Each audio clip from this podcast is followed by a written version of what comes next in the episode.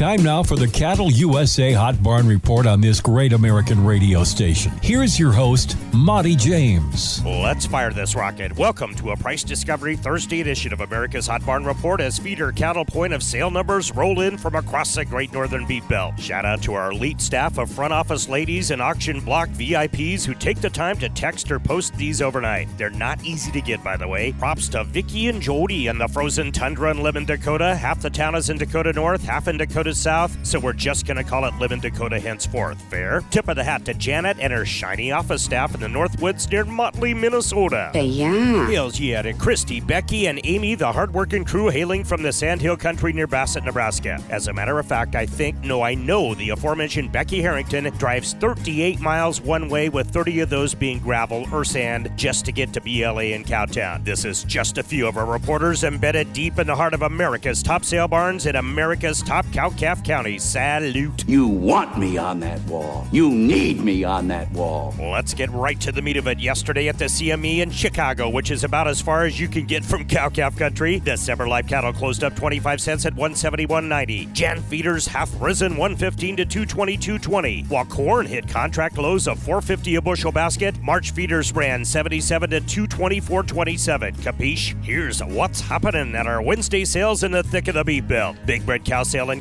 Cowtown. Young bred cows went as high as 25.50 and 15.50 on the low end. A load of 46 head of black bred heifers peaked at 2,900. Bred broken mouth, which basically means you're going to get at least one more calf out of them. Then it's off to the, uh, you know, dentist office. Went for 13.50. Dateline stock cow sale at Lemmon Livestock featured bred heifers hitting 3,200. A mobile bovine unit. 525 pound steers hit 291. 518 pound steers reached 305 yesterday at Stockman's Livestock. A load of 540 pound steers charted at 292.50 at Platte Livestock Market. Here's one more that just came in from Mindy in Torrington, Wyoming. 56 head of 522 pound steers boomed to 308 yesterday at TLM. Hey, uh, one eight on this action. Got some barn burner sales today at Ogallala Livestock Market and a big run of hardy northern yearlings and feeders at Mobridge Livestock. Once again, an all German lineup of Kurzman, Berger, Schneider, Keller, Roush, and Murphy. All right, that last one may have been Irish. Big old spring calf special going down Friday at St. Onge Livestock.